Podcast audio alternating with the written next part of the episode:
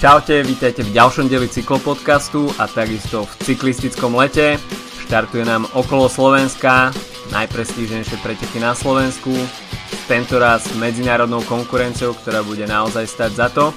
Okrem toho sa pozrieme na uplynulé preteky Hammer Series, nový koncept z produkcie Velonu, aktuálne prebiehajúce Criterium de Dauphiné a takisto na nadchádzajúce okolo Švajčiarska. Od mikrofónu vás zdraví Adam a Filip. Čaute. No a môžeme sa pozrieť na to, čo sa odohralo minulý týždeň a zamierime do Luxemburska, kde sa konala tamojšia túr. No a zúčastnil sa iba jeden World Tour team BMC Racing a podľa toho boli aj jednoznačne rozdané karty. Tri etapy si pripísali borci zo Švajčiarska a konkrétne Jean-Pierre Drucker a dvakrát Greg Van Avermaet, ktorý si takisto pripísal prvenstvo v GC. Tak pre Avemeta zriedkavý uh, úspech v generálke, takže myslím si, že ukazuje, že po klasikárskej sezóne uh, ešte stále má nohy, aj keď uh, možno tá konkurencia nebola najsilnejšia, ale tak ak hovoríme iba o jednom World Tour týme, tak štartovali aj overené celky ako Vanty a Cofidis a podobne, takže myslím si, že Fan môže byť s formou spokojný a uvidíme, uh, kam to povedie na nadchádzajúc, nadchádzajúcich týždňoch vrátane túr. No a v Luxembursku bol ešte jeden zaujímavý výsledok a to konkrétne v prologu, individuálna časovka na 2,1 km, kde sa nám pripomenul Damien Godin z francúzského Army týmu a možno si ho pamätáte z Trobro Leon a tej jeho bláznivej finálovej oslave. Áno, áno. To je maskačo, typek v maskačovom uh, drese, ktorý takmer spadol z bicykla, keď metal rukami vo vzduchu. Takže ďalší etapový triumf pre tohto francúzského borca. No a pretekalo sa takisto aj vo Francúzsku, tam bol na programe štvordňový etapák Boucle de la Mayenne. No a začalo to všetko prologom v meste Laval s dĺžkou 4,5 km, ktorý zvládol najlepšie Johan Le Bon z FDŽ Druhý skončil Clement Venturin z Cofidisu, ktorý zaostal o 2 sekundy a Matej van der Poel z Beobank Corendon stratil iba 3 sekundy. V druhej etape potvrdil Johan Lebon žltý dres a pripísal si ďalšie etapové víťazstvo a opäť skončil druhý Matej van der Poel a tretí Venturini, takže rovnaká trojka ako v eh, cieli prologu. No a potom už uradoval aktuálny cyklokrosový majster sveta, ktorý si v takom pančerskom dojazde druhej etapy počil na najlepšie a prevzal si žlté tričko a najrychlejší bol aj v šprinte záverečnej etapy. Takže ten avizovaný presun cyklokrosovej hviezdy na cestu začína a to v celkom veľkom štýle. No, tak uh, Van sa ukazoval z času na čas po krosovej sezóne na ceste a, a občas nás príjemne prekvapili jeho výsledky. Teraz sa ukázal, že vždy sa udržal v čele a takisto má za sebou vyhranú etapu, takže nakoniec uh, celú generálku pred Lebonom uh, uchmatolo 11 sekúnd. No ale najmä uvidíme, ako vlastne tá ústredná dvojica cyklokrosových sezón, ako si poradí vlastne s tým prechodom na cestu a či to nakoniec spravia obidvaja, alebo, uh, alebo jednoducho sa uspokoja s tým, že budú dominovať naďalej v, v cyklokrosovom svete a, a toto budú mať len takú prípravu mimo sezóny. No, ja si myslím, že Mate van der má namierené do nejakého veľkého týmu a asi bude iba otázkou času, kedy sa nejaký väčší prestup zrealizuje.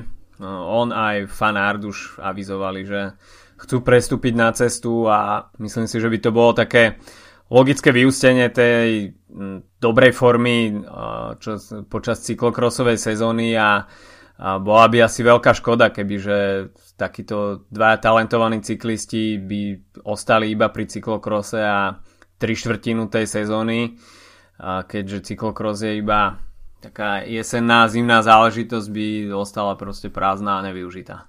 Áno, ale určite by bola škoda, ak by uh, cyklokrosový svet prišiel o, o, o oboch, ak by sa začali venovať full-time ceste, tak ako v minulosti napríklad Štibár alebo Lars Boom takže myslím si, že by bolo určite pre cyklokros by to určite nebol dobrý ťah a tiež je tam taká, taká motivačná záležitosť, že či sa, či sa pretekári rozhodnú byť uh, naďalej najlepšími cyklokrosármi na svete, alebo sa stanú napríklad priemernými jazdcami na ceste, alebo, a tým som to nechcel tu povedať, tak uh, možno ako to hnusne znelo trocha, priemernými cyklistami, ale, ale tak uh, ani, ani Štýbar, ktorý je naozaj že top, top borec, tak uh, toho nevyhráva toľko, ako keď, uh, keď jazdil cross. Takže ťažko povedať. Myslím si, že oni majú na to svoje dôvody, ale uvidíme, kam ich to dovede. No, dôvody budú takisto aj finančného charakteru, pretože uh, no, človek musí z niečoho aj žiť a jednoducho tie cestné týmy ponúkajú určite lepšie peniaze ako cyklokrosové, ktoré sú proste skôr regionálneho charakteru a pokiaľ dnes ste v Belgicku, vo Francúzsku alebo v Holandsku, tak cyklokros málo koho zaujíma. Uh, takže, no, ja si myslím, že máte Van der Poel aj Wout van Aert sa asi dajú na tú full-time cestnú dráhu, ale asi nezanevrú na cyklokros a podobne ako Zdenek Štýber sa občas objaví na nejakých pretekoch, tak aj možno tie jednotlivé cestné týmy si uvedomia, že OK, tá nejaká e, marketingová hodnota e, toho jazdca musí byť zachovaná a pokiaľ ne, nebude prinášať úplne top výsledky na ceste, tak e, prečo si to nespríjemniť účasťou na tom cyklokrose, kde môže vynikať. Určite, tak aj keď ten dres príde docela zablatený, tak stále je to na tých fotografiách to pre sponzorov určite vyzerá dobre, takže myslím si, že v tomto máš absolútnu pravdu. No ale ťahákom víkendu tak to bolo Hammer Series a asi najviac nás teda zaujímala táto premiéra v holandskom Limburgu, kde pomenovali nový areál po čerstvom víťazovi Gira Tomovi Dumolanovi.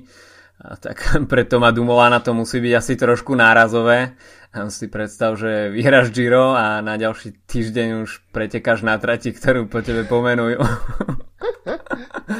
ale zase Dumoulin sa ukázal na Hammer Series e, v dobrom duchu, nielen na základe toho, že sa tam ukázal ako čerstvý víťaz Gira, ale tiež z tej športovej stránky. Mimochodom, neviem, či si videl zábery z oslav v Maastrichte, odkiaľ Dumoulin pochádza, hey, hey, ale to mesto naozaj zružovelo teda počas uh, uplynulých dní. No ale uh, Hammer Series, myslím, že sme boli veľmi zvedaví, ako to, ako to celé vypali. Je to predsa len experimentálny, bolo to experimentálne preteky s trocha novým, novým spôsobom pretekania a myslím si, že môžem bez nejakého preháňania povedať, že to dopadlo dosť dobre a v podstate uh, aj napriek tomu inému bodovaciemu systému a podobne, tak uh, musím povedať, že tie prvé dve etapy boli v zásade uh, normálne, normálnymi pretekmi. Čo myslím v takom tom najpozitívnejšom slova zmysle, ne, nemyslím to ako rozhodne nejakú urážku alebo niečo.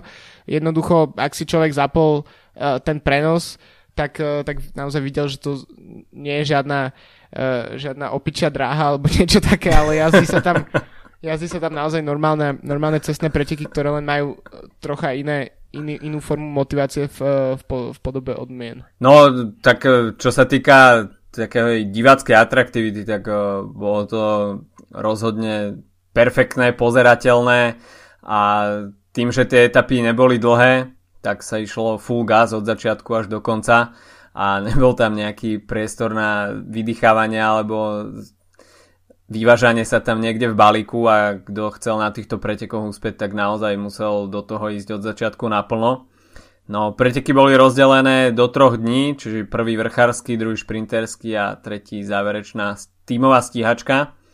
A teda zbierali sa body, na základe ktorých sa určili tie časové rozdiely a až na prvý pohľad alebo na prvé počutie sa zdali tie pravidla trošku komplikované, tak prax ukázala, že to bolo celkom jednoduché a veľmi jednoducho to takisto poňal Carlos Betancourt, stratený syn, ktorý kde sa vzal, tu sa vzal, zrazu vyhral 7 vrchárskych prémií z 11.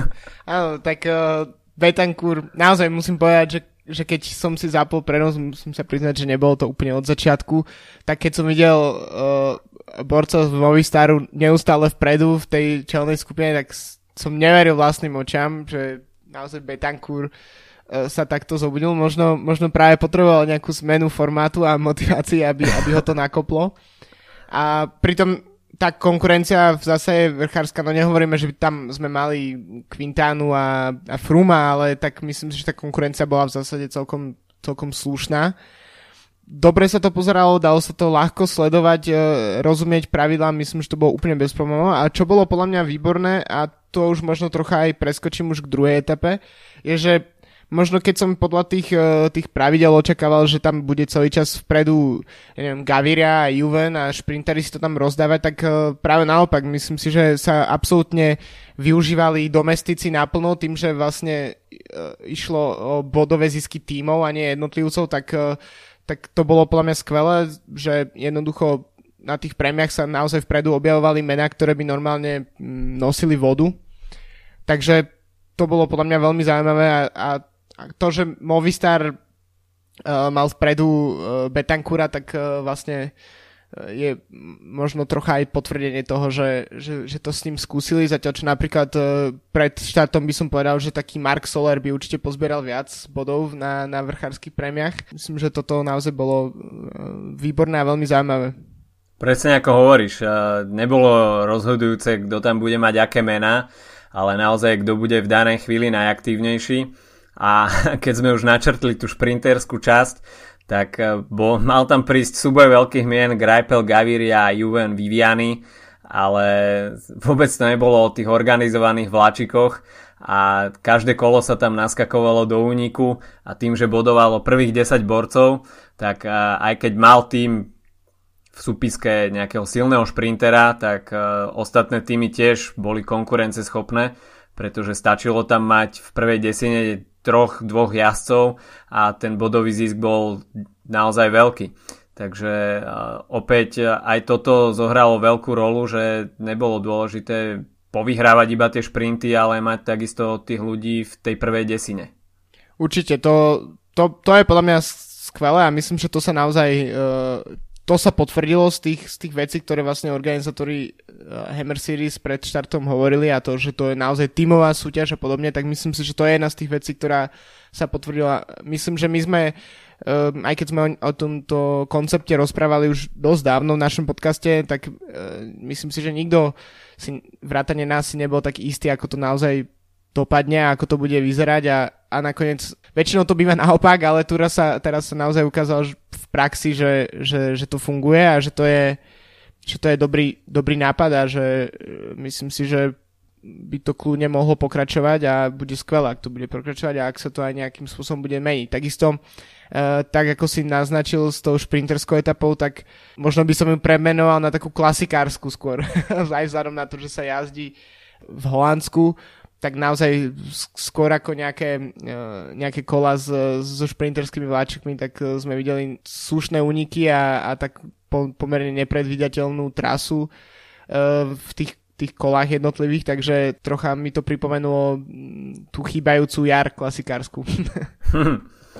Možno niektoré týmy takisto boli prekvapené a nevedeli, ako môžu, majú takticky reagovať pretože predsa len sa bodovalo na viacerých kolách a nebol to taký ten klasický model s finišom a jednotlivé týmy museli reagovať aj na danú situáciu a tie preteky sa vyvíjali počas pretekov. Takže e, bol, bol tam priestor na improvizáciu a takisto to bola voda na mlyn na tie úniky a možno aj na tými, s ktorými sa až tak nepočítalo a veľmi dobre si tam počínali Nipoviny Fantini, či už e, v tej prvej etape alebo v tej druhej. No a do tretej, tej záverečnej tímovej stíhačky, a tak tam bolo to štartové pole rozdelené na dve časti. No a v tej druhej časti, tak tam bol veľmi zaujímavý výkon týmu BMC, ktorý to mal veľmi dobre rozohraté ale nakoniec 4 defekty v priebehu asi 2 minút ich úplne vyradili, takže kon- konkrétne Stefan Küng, Danielos Miles Cotson a nakoniec aj Manuel Kincato museli meniť bicykel. A no tak to bolo asi dosť na prášky. Najprv, ale potom borci už po tom štvrtom defekte to zobrali naozaj s úsmevom. Už vedeli, že to nemá zmysel stíhať špeciálne pri tomto formáte tímovej časovky, kedy nejde len o, nejde o ten zisk času a keď, keď si každý ide na sebe, ale keď naozaj sa stíha. Mm, takže BMC naozaj to mal, mali smolu. No ale ten záverečný súboj medzi, medzi týmom Sky a týmom Sunweb o, o záverečné víťazstvo, tak myslím si, že to je naozaj niečo, čo sme videli skutočne prvý raz v histórii cyklistiky, alebo možno minimálne v modernej histórii cyklistiky. A bolo to veľmi, veľmi zaujímavé a, a v podstate uh, záver sa hodnotil podľa toho, uh, komu dojde štvrtý muž do cieľa mm-hmm. z, tej, z toho týmu, no a vlastne videli sme dvoj, videli sme š, kompletný šprint dvoch tímov a, a v podstate o to, kto tam bude skôr, takže myslím si, že toto naozaj je niečo unikátne a, a myslím, že to bolo dosť napínavé do poslednej sekundy. Lepší finish si asi organizátori asi nemohli prijať. A takisto aj diváci, ktorí preteky sledovali.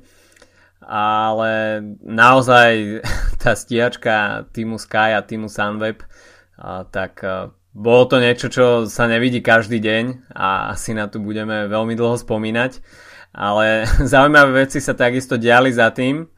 A to keď tam vlastne väčšina tých tímov sa spojila a organizátori trošku mali problém s tým, že v pravidlách bolo písané a že jednoducho nebudú sa tam týmy vyvážať v háku, ale keď sa spojí 5 tímov dokopy, tak je asi veľmi ťažké toto nejako ošefovať. Áno, vytvorili sa tam taký malý peloton, ale uh, toho som sa, to je vlastne vec, ktorú som, keď som rozmýšľal o týchto pretekoch, tak, uh, tak som sa trocha obával toho, že, že naozaj tam nedojde k tomu, k čomu tam na záver došlo a teda k tomu naozaj stíhaniu medzi Sunwebom a Sky, a, ale že že jednoducho tam tie týmy budú natoľko vyrovnané, že, že tam ten odstup na, na čele zostane zachovaný a to by bola veľká škoda a to by bola v podstate len taká exibícia vláčikov. Mm, tak tímové časovky sú pomerne často kritizované. Stretám sa občas s takými názormi, že jediné na čo sú dobré je, že tam vznikajú najkrajšie fotky tímov.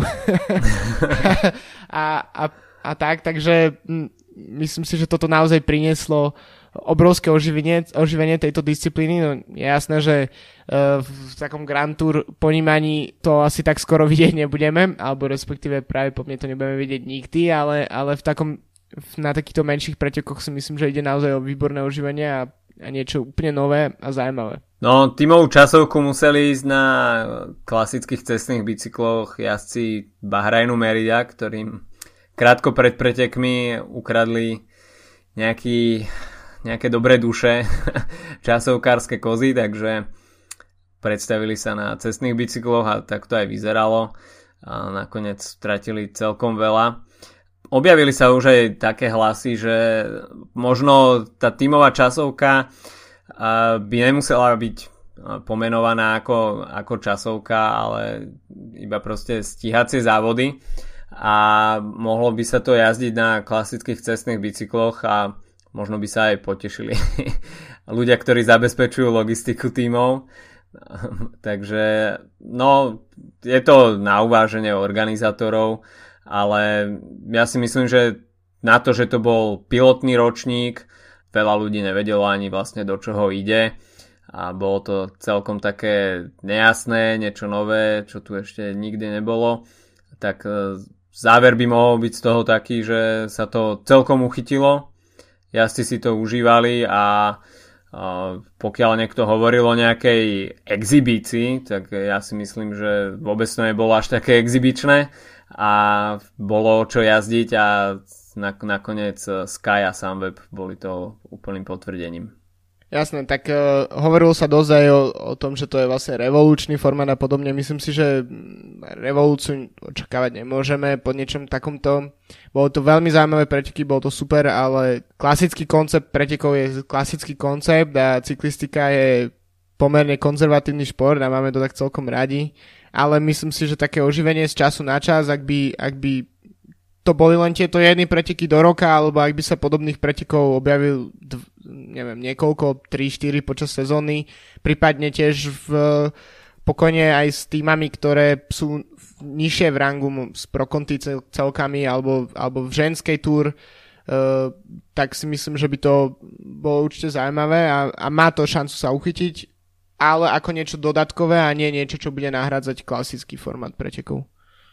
No, možno by organizátori mohli porozmýšľať uh, nad niečím mimo sezóny, napríklad s nejakou cyklokrosovou vložkou, No, kombinácia to... cesty a cyklokrosu? No, to by, to by mohlo byť celkom zaujímavé. Keď, uh, pretože predsa len no, nájsť nejaké vhodné termíny počas sezóny, uh, keď sú tie jednotlivé pretekárske programy nabité a každý už má proste nalinajkovaný program dopredu, tak je ťažké si nájsť nejakú medzeru, predsa len sú prestížnejšie preteky ako Hammer Series. A, takže možno mimo sezóny, pokiaľ by bola nejaká vôľa na rozšírenie tohto konceptu, tak nejaká cyklokrosová vložka by bola celkom fajn. A takisto si myslím, že by si diváci radi pozreli, ako to ide na offroade a jazdcom, ktorí jazdia cestu. Áno, a potom tretiu etapu by sme dali na dráhu a, a mali by sme uh, taký, také malé omnium a potom by si ešte zahrali salovú cyklistiku. a potom ešte exibícia v krásojazde. OK. A tak by sme sa mohli presunúť s krasojazdou na Criterium de Dauphiné. A tam nám vyhral prvú etapu Thomas de Gent a druhú etapu Arnaud de Mar. Thomas de Gent, tak ten sa rádoval po takom neskoršom úniku a takom celkom jemu vlastnom. No a Arno Demar, tak ten si poradil so šprinterskou konkurenciou v dojazde druhej etapy a to jeho víťazstvo bolo dosť dominantné. Áno, myslím si, že tam Kristofa uh, Buhany ho naozaj nechal dosť, dosť hlboko za sebou. Uh, v podstate vyzerali pomerne rezignovanie pred potom jeho, ani dokonca by som to možno nazval únikom v závere, pretože naozaj tam nadelil nie, niekoľko dlžok. Dobre si celkom počínal aj Sonny Colbrelli, ale myslím si, že je, on by potreboval trocha takého monzunového počasia tam v cieli, aby, aby, aby sa ukázal tak, ako, ako, ako to má rád. Uh, trocha sklamanie možno Brian Cockart na 10. mieste až, uh, ale inak, uh, inak sa tá tých, tých šprinterských príležitostí na Dauphine uh, borci nemajú až toľko, no a tiež ich čakajú naozaj ťažké etapy, takže uh, je jasné, že tá konkurencia v šprintoch tu, tu nie je najsilnejšia. No, zajtra na jazdcov čaká individuálna časovka 23,5 km. No a v piatok tak tam už bude pripravené stúpanie hors kategórie Mont a zjazdovať sa bude do cieľa. No a v sobotu tak tam bude stúpanie prvej kategórie Col de Port a finišovať sa bude na Col de Saren, stúpanie hors kategórie. No a v nedelu tak to bude trošku taký vrchársky očistec a pre niektorých aj peklo, pretože na jazdcov čaká Col de Sassis, prvej kategórie, Col de Aravis, druhej kategórie, Col de la Colombier, prvá kategória a Plato de Solason, hors kategória. Takže celkom slušné výškové metre. Myslím, že cyklisti celkom najazdia toho v kopcoch. E, v podstate tie kopcovité etapy druhej polovici pretekov dosť tak následujú ten uh, taký trend tých kratších uh, tak, takých útočných etap uh, v kopcoch, uh, napríklad posledná etapa na, ktorá sa bude končiť na Plato de Solason, uh, má iba 115 km, ale myslím si, že tam sa ešte bude rozhodovať o, o konečnom poradí. Takže naozaj vidíme aj ikonické stúpanie ako je Alp d'Huez, takže čo sa týka vrchárskych ohňostrov a príprav na Tour de France, tak je Dauphine naozaj ideálne miesto. No a takisto myslím, že to bolo vidieť už z tých prvých etap v televízii, tak naozaj e, kombinácia pekného počasia a pekného prostredia ukazuje tá, túto časť Francúzska ako mimoriadne fotogenickú. Takže sa na to dobre pozerá aj pri takých v zásade nudnejších etapách, ako sme videli napríklad včera s, s Demarovým víťazstvom. No, cyklisti môžu byť radi, že na Alpe sa nepôjde z tej klasickej strany, lebo to by ich pri takomto profile asi už úplne zabilo. No a z mŕtvych nám stáva aj Mark Cavendish, ktorý ohlasil svoj nástup na okolo Slovenska, takže až si organizátori našej túr okolo Slovenska brusili zuby Marka Cavendisha, tak eh, im ho vyfúkli nakoniec Slovinci a ohlásil teda štart na slovinskom etapáku, čo je po celkom dlhej pauze celkom potešujúca správa. Možno menej pre šprinterov na Tour de France, až sa dá Mark Cavendish dokopy, tak asi bude, asi bude chcieť byť konkurenceschopný. Jasné, že chce atakovať e, rekord počte etapových víťazstiev Eddieho Merksa nemá k nemu až tak ďaleko, si ešte pred minulým ročníkom si myslím, že by nikto nepovedal, že to niekedy dosiahne, ale potom, čo vyhral 4 etapy minulý rok, tak zrazu sme ho mali v najlepšej forme v posledných rokov. Mal problémy s mononukleózou, takže mm, bude tu pre neho určite ťažký návrat. Mal obmedzené možnosti na tréning, nemohol uh, napríklad prekračovať určité rýchlosti a, a tep, tak, uh, takže uvidíme, v akej forme sa predstaví. No a pre, pre Slovincov je to skvelá správa, takisto to ukazuje, že že tieto balkánske etapáky prinášajú stále zaujímavejšie, zaujímavejšiu konkurenciu, kým napríklad okolo Chorvátska sme videli tesne pred Žirom Vincenza Nibaliho, tak, eh, tak teraz je tu Mark Cavendish na okolo Slovenska. No, balkánske etapaky idú svojou kvalitou hore a takisto aj obsadením.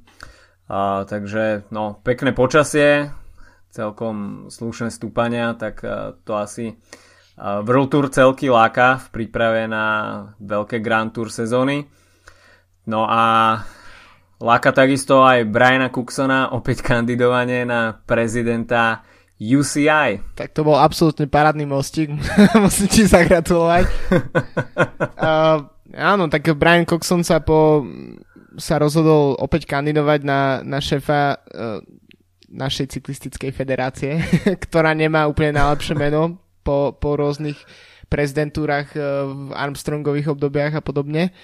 Cookson pred niekoľkatými rokmi nastúpil mm, z pozície bývalého šéfa Britsk- Britského zväzu cyklistiky. Mal, mal byť takého tvárou celej zmeny aj celého toho vlastne eh, boja proti, proti dopingu a takisto rozvoja ženskej cyklistiky a podobne a eh, ten plán vyzeral pekne aj myslím si, že Cookson nikto v zásade nemôže mu nič hovoriť na ňo zlé, lebo je to taký sympatický pán. ale, ale v zásade uh, myslím si, že za jeho prezidentúry sa možno veci nezhoršili, ale ani nejak výrazne nezlepšili. Napríklad, uh, napríklad v prostredí tej ženskej cyklistiky, ktorá ja napríklad osobne dosť zaujíma, tak uh, nejaký pokrok tam je, ale sú to naozaj také, také metrové kroky. No, Brian Cookson už predstavil aj svoj 6-bodový program, takže mohli by sme sa na neho tak v krátkosti pozrieť. Čiže prvý bod, tak uh, si slúbuje od svojho znovu zvolenia raz všetkých cyklistických disciplín. No, až sa pozrieme, dajme tomu na drahú cyklistiku, tak UCI organizuje Svetový pohár, ktorý má 4 zastávky túto sezónu. A no, či to je málo alebo veľa, ťažko povedať. Organizácia UCI je teda iba štyroch podnikov a ostatnú tú drahárskú sezónu uh, vyplňajú organizátori buď domácich zväzov alebo súkromní organizátori, uh, početné zastúpenie tam majú 6-dňové preteky. A, takže no trošku otázka, že či sú 4 podniky dosť, alebo je to málo. A až sa to teda na to pozrieme kvantitatívne, tak organizovať 4 preteky do roka nie je až také veľké číslo ale je otázne, či by sa teda kalendárne zmestilo, zmestili nejaké ďalšie podniky organizované UCI. Smysl by dávalo nielen to, že by mali organizovať tieto preteky, ale možno by tak stačilo, keby, keby napríklad ponúkli akúsi záštitu pre, pre napríklad nejaké zväzy lokálne alebo podobne, aby sa ten, ten svetový pohár rozšíril, ale nemusí to byť za každú cenu Eh, všetko organizované UCI. Vieme, že napríklad z cesty, že v podstate podujatia, ktoré boli organizované UCI, tak eh, neboli až také úspešné. Spomeňme si na preteky okolo Pekingu z pred pár rokov, ktoré nenávideli uh, cyklisti, týmy, bo na konci sezóny... Možno aj domáci. Divákov to neza... Hej, nikoho to nezaujímalo, nikto to nesledoval, bolo to na konci sezóny. A, ale UCI z nejakého dôvodu malo proste potrebu tlačiť cyklistiku do Číny a tak, a tak sa tam museli ísť, neviem, že či vlastne tam týmy keďže to vlastne bolo v súčasť uh, World Tour kalendára, tak World Tour týmy tam mali povinnú účasť. Myslím si, že tam tých cyklistov posielali z disciplinárnych dôvodov, ak niečo, ak niečo spravili počas sezóny, tak ich potrestali tým, že pošleme ťa do Číny. Pošleme ťa do Číny na preteky, zober si zo sebou inhalátor a, a skús, to tam, skús to tam rozdýchať. Takže neviem, myslím si, že UCI by sa za každú cenu nemusela púšťať do organizácií pretekov, a, ale, a, ale čo sa týka toho, tých pretekov na dráhe, tak uh, si myslím, že to je pomerne chaotické pre ľudí, ktorí to tak sledujú jedným okom. Ako si hovoril, máme tam 6-dňové, uh, takisto v, v Británii funguje Revolution Series, mm-hmm. ktorá je v podstate také skôr exibičná. Zároveň svetové poháry a podobne, takže keby tu získalo nejakú takú, také ujednotenie, tak, eh, tak určite by to malo zmysel, ale neviem, či, či práve tam niekde siaha Kuksnov program.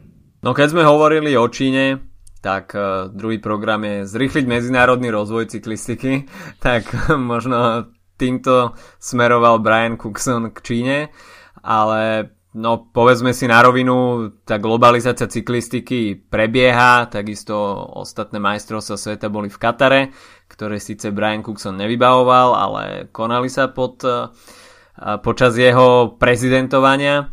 A tak uh, no, či je ten medzinárodný ro- rozvoj rýchly alebo pomalý, tak uh, to je otázka. A predsa len cyklistika je pomerne finančne náročný šport. Nie je to futbal, kde vám stačí lopta za 10 eur a, a pokosená tráva, ale, alebo tráva nemusí byť ani pokosená. a, takže no, je, to, je to trošku, vynára to také otázniky, že ako zrýchliť ten medzinárodný rozvoj, ale no, myslím si, že národné federácie by sa vôbec nenahnevali, kebyže im aj finančne pomôže na ten rozvoj. Určite nie, no ale na druhej strane uh, záleží tiež, že či UCI napríklad má chuť rozvíjať tú cyklistiku len z hľadiska toho, že bude napríklad väčšie medzinárodné zastúpenie, čo sa týka profesionálnych športov, ktoré zastrešuje UCI, alebo či to, či to uh, ide aj o to, aby ľudí dostali na bicykel aj nesúťažne, teda rekreačne, v tom prípade to samozrejme má zmysel. Čína je najväčšou krajinou sveta. Máme, tak logicky vychádza, že ak ľudia budú jazdiť na bicykli viac, tak uh, budú zdravší, bude trocha sa menej znečistovať životné prostredie a podobne. Ale to... A menej respirátorov bude no, treba. možno, aj, možno aj časom budú môcť uh, okolo Pekingu obnoviť a bez toho, aby sa tam dusili cyklisti. Uh, takže ťažko povedať, ako napríklad uh, myslím si, že pomerne slušne sa cyklistika rozvíja v Afrike a, a myslím si, že je to skôr príčinením uh, lokálnych federácií a sponzorov, tak ako, ako je to v prípade uh, Dimension Data bývalej, bývalého mm-hmm. MTN Kubeka týmu a celkovo tej Kubeka Charity, ale takisto aj menších týmov, napríklad uh, práve Bike 8, ktorý sme myslím už spomínali a ktorý bude štartovať na okolo Slovenska, tak je mm-hmm. vlastne nemecko-africkým týmom ktorý sa snaží e, tam e, rozvinúť čo naj, najviac cyklistiku, takže myslím si, že, že ten rozvoj vychádza skôr z rúk takých tých uh, menších iniciatív ako od samotný, samotnej UCI, bohužiaľ. No, tretí, program, tretí bod programu, tak uh, ten by ťa mal celkom zaujímať. Rovnaké možnosti pre ženy. Áno, no tak uh, to je veľký problém. V podstate od Kuxnovej prezidentúry tak uh, vznikol ženský World Tour, ktorého máme druhý ročník, to je všetko fajn. Uh, máme pekné highlighty na YouTube po pretekoch, uh, dá sa to ľahko sledovať. Uh, myslím si, že počase si ľudia sa aj naučili, že existuje aj viac cyklistiek ako Marian Vos a, a tak naozaj ako, malo to nejaký význam. Ale v porovnaní s mužským kalendárom je to stále nič a je tých pretekov málo. Chýbajú najmä etapáky. V podstate, kým, kým jarná časť sezóny počas klasik, tak je pomerne bohato zastúpená, tak v podstate tá etapová je, je už o dosť slabšia. takisto je jedným z veľkých problémov ženskej cyklistiky napríklad v prípade organizovania pretekov pre mužov a ženy paralelne, tak sú odmeny, kde napríklad muži dostávajú prémie niekoľkonásobne vyššie ako ženy a takisto tým pádom aj samotné týmy majú oveľa väčší problém platiť pretekárky, pritom v podstate námaha pre ne taká istá a, a, a tak, takže sú, sú preteky, ktoré sa snažia toto zmeniť. Myslím, že jedným z nich je napríklad Tour of Yorkshire, ktorý mal rovnako vysoké odmeny a, mm-hmm. a to je myslím si, že tiež miesto, ktoré by Kuxna mohlo veľmi zaujímať, pretože v podstate najvýraznejší rozvoj ženskej cyklistiky posledných rokoch vychádza práve z Británie. Nie je to, nie je to ani Belgicko, ani Holandsko, ani Francúzsko, ale je to práve tam. Uh, takisto keď už sme pri tom, tak uh, vlastne tento týždeň tam štartuje Women's Tour, čo je po, po ženskom žíre asi najdôležitejší etapový pretek v, v Európe a kde uvidíme naozaj veľké mená Maren Vos, Lizzie Deignan a všetky známe cyklistky súčasnosti. Cookson skôr si myslím, že rozprával ako konal. Niečo, tam, niečo sa tam zmenilo, niečo sa určite zlepšilo, ale to, aby, aby to dosiahlo level mužskej cyklistiky, tak o tom ani nemôžeme hovoriť. A, a najmä chýbajú televízne prenosy. Jednoducho, kým nevznikajú televízne prenosy a nemáme tie preteky, kde poriadne vidieť, no tak uh, logicky ani nerastie výrazne záujem, pretože ľudia sa nemajú k tomu ako dostať, keď človek musí uh, hľadať hodiny na, na, na internete niekde nejaké pochybné pirátske streamy, ktorými si zavíri, zavíri počítač, tak uh, jednoducho sa, ak vôbec existujú, tak sa nechce sa s tým kašľať a, a radšej si pozrie Uh, neviem, napríklad uh, preteky francúzského pohára, ktoré sú v podstate možno nudné, ale idú na Eurošporte, tak je to bez problémov. No toto si trafil presne klinec po hlavičke. Pretože UCI má celkom dobre zvládnutú tú cyklokrosovú časť, aj tú dráharskú časť, čo sa týka toho live streamingu, ale tá ženská cyklistika naozaj pokrývkáva a tá dostupnosť prenosov je tak trošku, trošku žalostná. A naozaj pokiaľ to nevysiela Eurošport a ne, nejde o preteky, ktoré sa konajú v jeden deň s mužskými pretekmi, tak e, jednoducho to na obrazovke s najväčšou pravdepodobnosťou neuvidíme. Takže asi do budúcna práve tá propagácia prostredníctvom médií a televíznych prenosov by mohla veľmi pomôcť ženskej cyklistike a takisto tam Brian Cookson naznačuje, že by chcel zapričiniť o to a pomôcť tomu, aby bola tá ženská túr finančne stabilizovaná a, a možno aj potom by tie prize money stúpli a bolo by to atraktívnejšie aj pre tie jazdkyne. Určite, no tak um, je, to, je to veľký problém s tými prenosmi. Jednoducho, keď, keď máme možnosť sledovať tak, e, preteky, tak napríklad už som to, už to omielam podľa mňa v tomto podcaste vždy, keď sa o tom bavíme, tak uh, stačí pozrieť na tohto ročné Strade Bianche, ktoré bolo vynikajúce, čo sa týka mužských pretekov, ale záver ženský bol asi tak 10 násobne zaujímavejší, ale dostane sa k tomu málo kto a to bola naozaj výnimka. A takisto potom sú napríklad situácie, kedy uh, by aj bolo pomerne bezproblémové spraviť prenos, napríklad v Liež Baston Liež, ktoré sa tento rok odohrali v režii uh, ESO, tak uh, jasne, máme perfektný prenos mužskej cyklistiky, ale hodinu skôr tade idú ženy a nevidíme z toho ani jeden záver a v tom nevidím, nevidím zmysel, prečo keď už tá technika všetka tam je, tak prečo proste nemôže vzniknúť, vzniknúť prenos. Ne, nehovorím, že tam musí byť použitých 700 kamier, ale častokrát stačí proste vrtulník, ktorý tam už je a dve motorky a, a a z toho sa dá úplne v pohode spraviť uh, prenos, ktorý sa dá sledovať. Áno, no, tak uh, možno taká výzva pre Briana Cooksona do budúcna. A 4., 5., 6. bod, tak uh, to je už tak mimo profesionálneho diania, tak tam ide o zameranie sa na cyklistiku aj ako spôsob dopravy a trávenie voľného času. A UCI chce ísť príkladom a vylepšiť svoje už bežiace projekty. No a takisto chce pracovať na zvyšovaní dôveryhodnosti. Tak, takže uh, no UCI chce sa zamerať teda aj na to, aby ľudia používali bicykel ako dopravný prostriedok. Je tam načrtnutá nejaká spolupráca možno na nejakej národnej úrovni, aby jednotlivé krajiny alebo mesta vyhlasovali alebo možno nejaké organizácie alebo hodnotiace komisie vyhlasovali jednotlivé krajiny alebo mesta nejak bike friendly.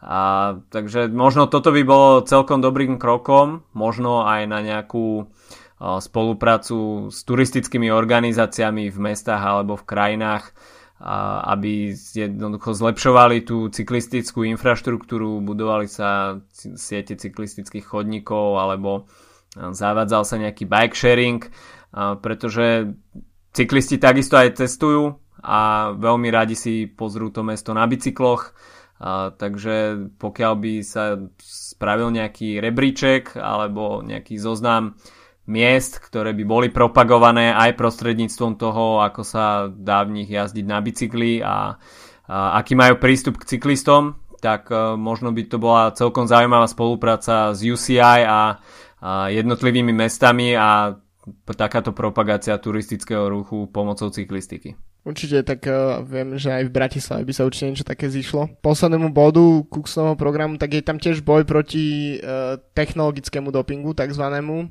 Cookson trocha tak ako keby pripúšťa svojím spôsobom, že, že tento problém tu je, ktorý máme, ktorom sme sa bavili jednom, v jednom z ranných dielov nášho podcastu.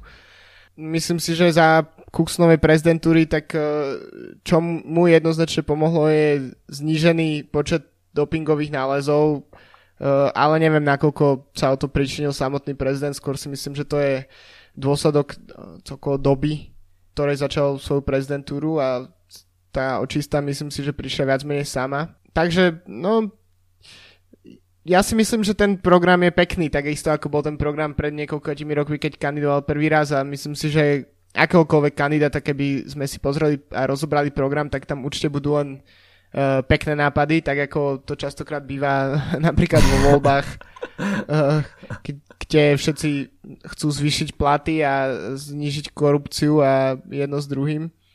Tak, uh, tak, tak to je aj tu, ale myslím si, že Cookson sa ukázal, že um, možno nemá takú tvrdú ruku a, a, a aby tie svoje programy, ten svoj program presadil. A takisto napríklad sa ukázalo v poslednom období, e, špeciálne keď začali problémy týmu Sky a, a takisto Britského zväzu cyklistiky a, a všetky tie uh, Vigginsové TUI a, a podobné veci, uh, takisto obvinenia Shayna Satona zo sexizmu a podobne, tak uh, Cookson, ktorý v čase, keď sa tieto veci diali, tak bol prezidentom Britskej federácie, tak uh, sa napríklad k ním odmieta vyjadriť, čo je podľa mňa celkom dosť chyba z takého nejakého PR hľadiska. Uh, namiesto toho, aby zametavo to všetko zhrnul zo stola, tak, uh, tak, tak sa úplne vyhýba tým, týmto odpovediam, až kým to trocha tak vyšumelo. Myslím si, že v cyklistike je obrovský priestor na zmenu, ale myslím si, že tak ako som to spomenul už predtým napríklad s, s tými africkými projektami, alebo napríklad aj, aj Hammer Series, o ktorom, o ktorom sme už hovorili, tak tie iniciatívy E, častokrát vychádzajú od niekiaľ úplne inde ako, ako z Medzinárodnej cyklistickej federácie. No ako hovoríš, e, tá revolúcia cyklistiky príde skôr asi od nejakých e, asociácií, združení jednotlivých tímových celkov ako od Medzinárodnej cyklistickej federácie, ktorá zastrešuje tú cyklistiku z takého toho tradičného hľadiska a nejaký ten rozvoj alebo zmenu profesionálnej cyklistiky, na ktorú jednotlivé týmy čakajú, aj čo sa týka nejakých tých prerozdelení financí za televízne práva, aby týmy nemali a, také finančné problémy, aby neboli odkazaní iba na veľkých sponzorov a keď sa sponzor pomine, tak zaniká aj cyklistický tím. A, tak UCI takúto nejakú iniciatívu dlhodobo neprináša a Uvidíme, čo prinesie možno Brian Cookson, až bude zvolený na ďalšie to volebné obdobie. No ale poďme na preteky okolo Slovenska, ktoré začínajú už túto stredu 7. júna. Začína 61. ročník našej národnej túr. A už ako bolo minulý rok avizované, tak e, slovenský etapák je posunutý o kategóriu vyššie, čiže 2,1 a s možnou účasťou World Tour celkov, ale nakoniec sa tak nestalo. A obsadenie tohto ročníka bude aj tak celkom kvalitné a slovenskí cyklisti budú mať asi veľa práce, aby udržali krok s najlepšími. Um, tak uh, môžeme Myslím si, že s čistým svedomím povedať, že slovenskí cyklisti nebudú patriť k favoritom uh, v GC.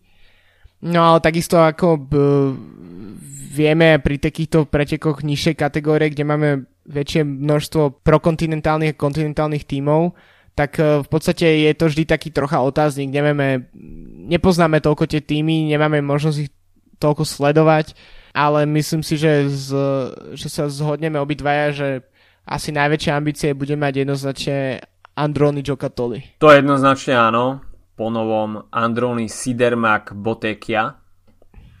A keď sa pozrieme na tú šestčlennú súpisku, tak eh, Marco Benfato, víťaz GC na Tour of China z roku 2016, Egan Bernal, obrovská kolumbijská mladá cyklistická senzácia, 20-ročný borec, a víťaz bieleho dresu na Tour of the Alps, kopie Bartali, Vuelta Ciclista a la Provencia de San Juan z tohto roku a takisto druhý v kategórii do 25 rokov na Tireno Adriatico. A takisto práve po mne pretekár Sky od budúceho ročníka, údajne.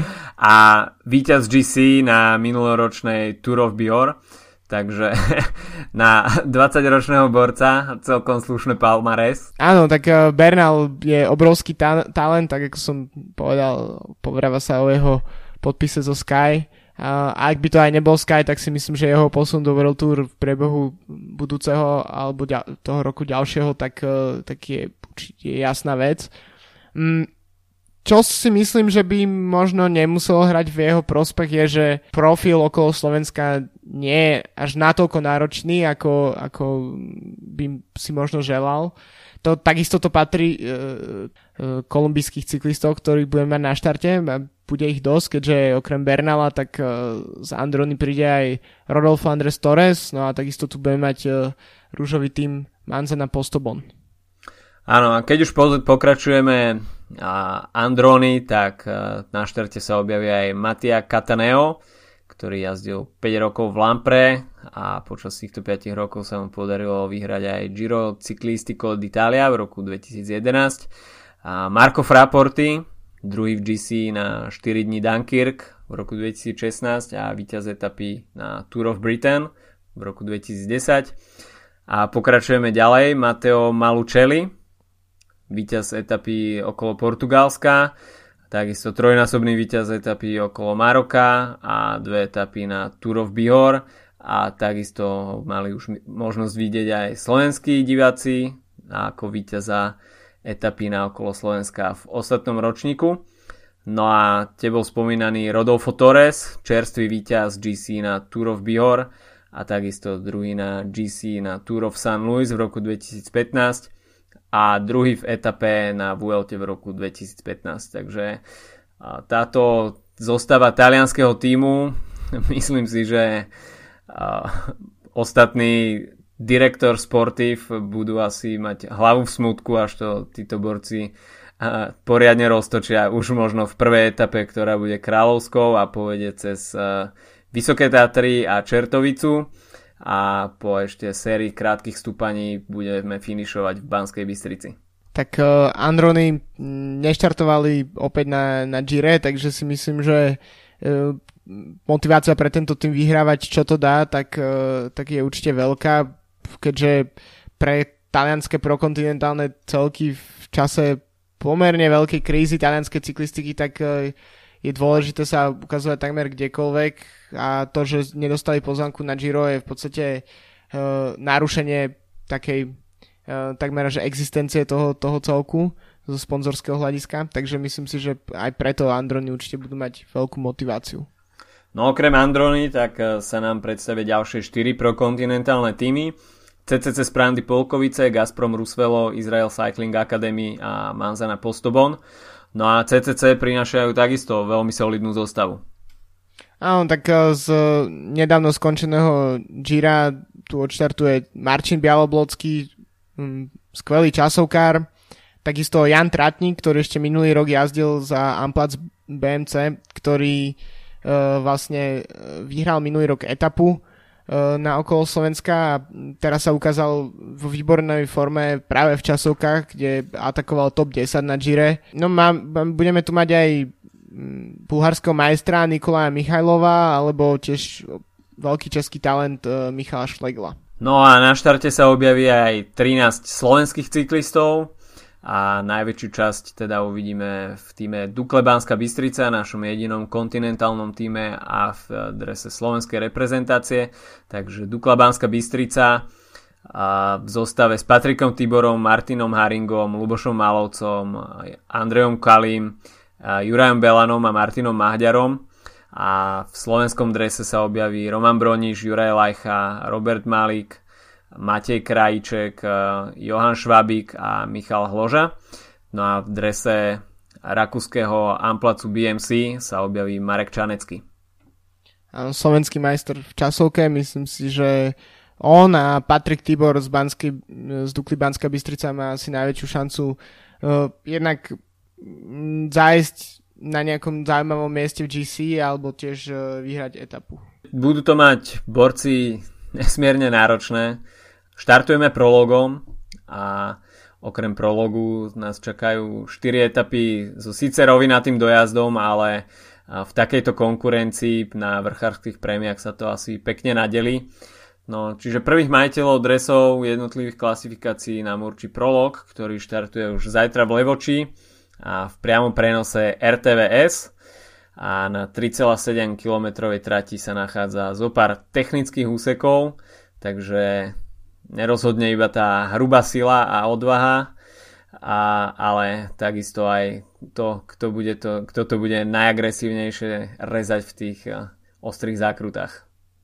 Určite, tak uh, tento formát s krátkým prologom na začiatku um, pretekov sa overil už minulý rok v Banskej Bystrici, tak uh, tým, tým, tým večerným prologom, ktorý tiež vysielala RTVS. Myslím si, že je to skvelé, že, že sa z národného nášho túr aspoň dostane niečo na televízne obrazovky.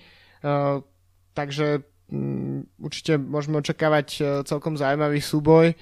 Uh, napríklad uh, myslím si, že pre hviezdneho časokára v, podstate Marčina Bialobodského, tak uh, tento prolog bude príliš krátky. Ale napríklad zaujímavé ma, ako v ňom dopadne taký Kevin Powells, uh, veľký E, veľké meno v cyklokrose, ktorý, ktorý odštartuje v týme Marlux na Napoleon Games. A tak možno taký krátky, v krátkom úseku by, by mohol niečo ukázať. No cyklokrosári dlhodobo potvrdzujú, že a tieto krátke prológy na začiatku etapových pretekov im veľmi vyhovujú. Takže Kevin Powell si asi brúsi zuby na víťazstvo v prologu. No prvú etapu tak tá, tu sme si už predstavili, čiže 212 km a budú tam tie najťažšie horské stúpania. A v druhej etape tak e, štart z Banskej Bystrice do Nitry a tu je možný hromadný dojazd, a pretože tie stúpania nebudú až také náročné ako v tej prvej etape. A takže asi jediná možnosť pre šprinterov okrem tej záverečnej etapy v Trnave. No a tretia etapa, tak e, tam bude smerovať balík z Nitry do Trnavy a cestou navštívi aj Kopanice na Mijave a bude to mať taký profil z dola nahor, z hora nadol, čiže taký šitý na roztrhanie pelotónu a možno nejaký záverečný dojazd odtrhnutej skupiny až do Trnavy. No a v záverečnej etape, tak tam sa bude kružiť v okolí Malého Ríma a kto zvládne pozičnú jazdu na vetre, tak ten sa bude môcť predstaviť v tom šprinterskom závere v centre Trnavy. No a okrem žltého dresu za GC kategóriu sa bude bojovať aj o bodkované dresy v horskej súťaži a takisto v bodovacej súťaži a svoju súťaž budú mať takisto asi do 25 rokov a takisto bude dresom odmenený aj najlepší Slovak. A celkovo na nás čaká 14 horských prémií, ktoré budú rozdelené do dvoch kategórií a budú bodované systémom 6-4-2 a druhej kategórie 3-2-1 pre prvých troch jazdcov na prémii a takisto bodovacia súťaž, ktorá bude bodovaná systémom 3-2-1 na prémii a v cieli bude bodovať 10 jazdcov, čiže 10 až 1 bod.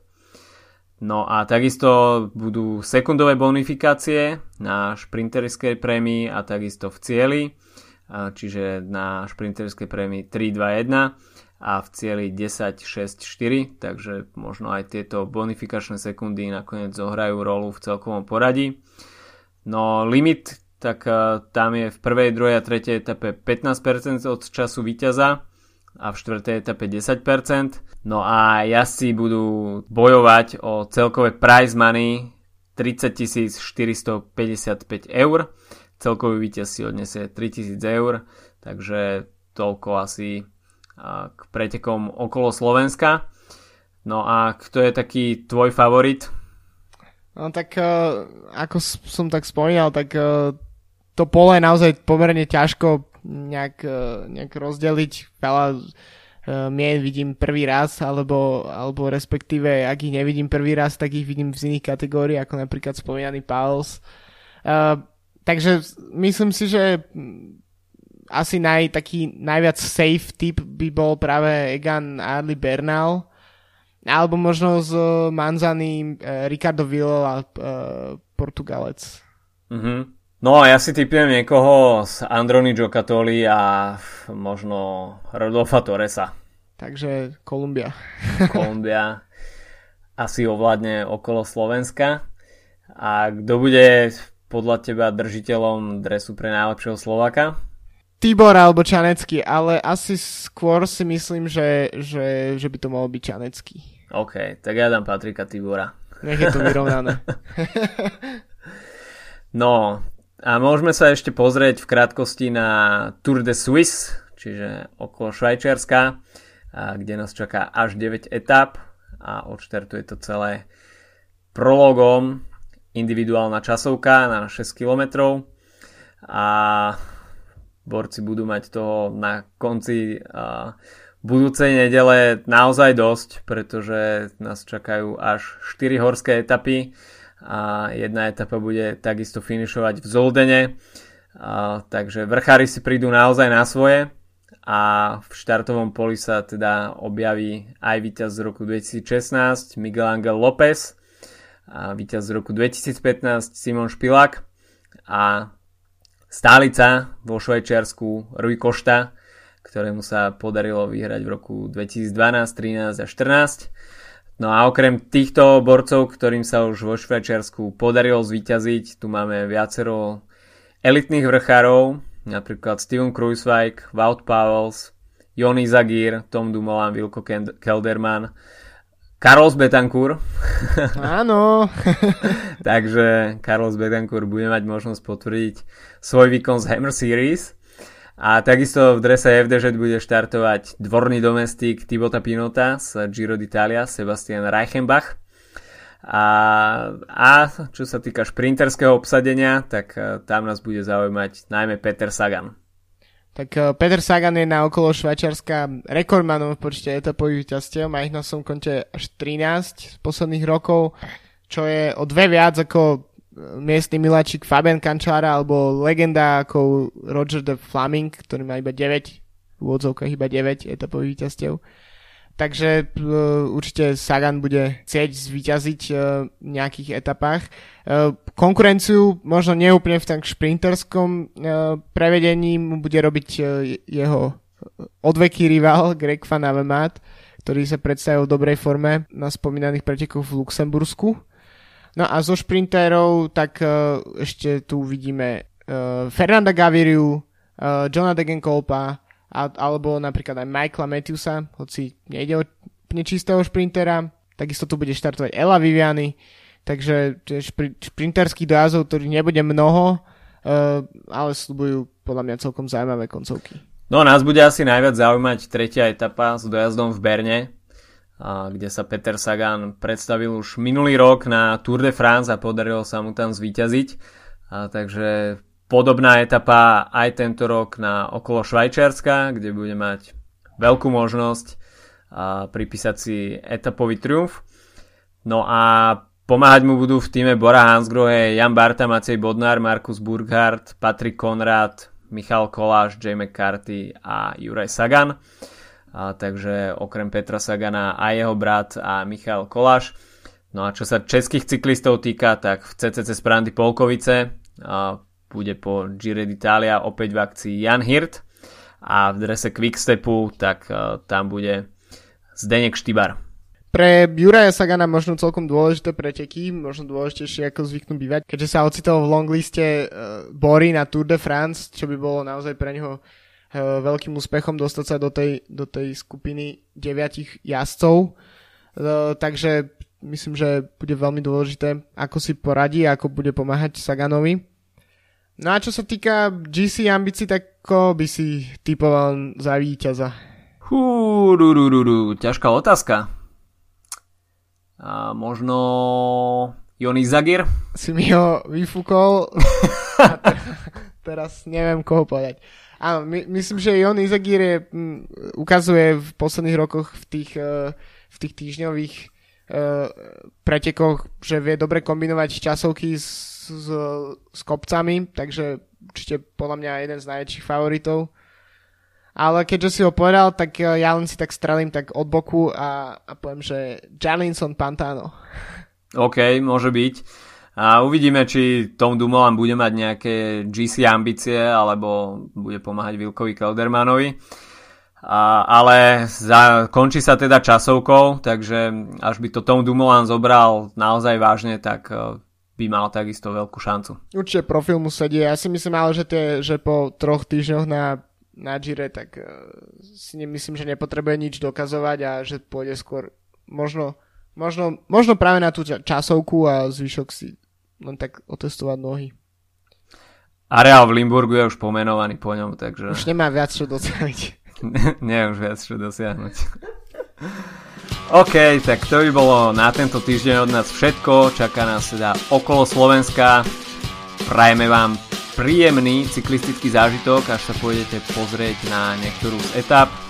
My sa pôjdeme konkrétne s mikrofónom pozrieť na záverečný víkendový dvojačík, čiže cieľom v Trnave a štartom v Trnave, takže určite tam nahráme nejaké zaujímavé materiály.